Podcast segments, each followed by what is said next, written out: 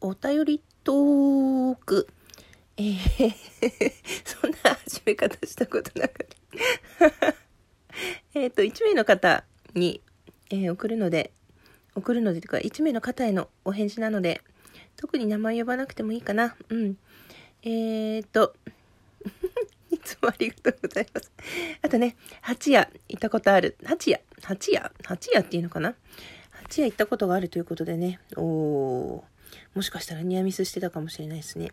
待って、ちょっと画面が開けない なんかね、最近ね、このさ、スマホの調子が良くなくって、急に固まったりするの。おりゃ。これなんかさ、ど、あ、出た出た。うん。ねえ。八夜、美味しいですよね。でもね、次は大々屋を押したいと思います。そして、うん。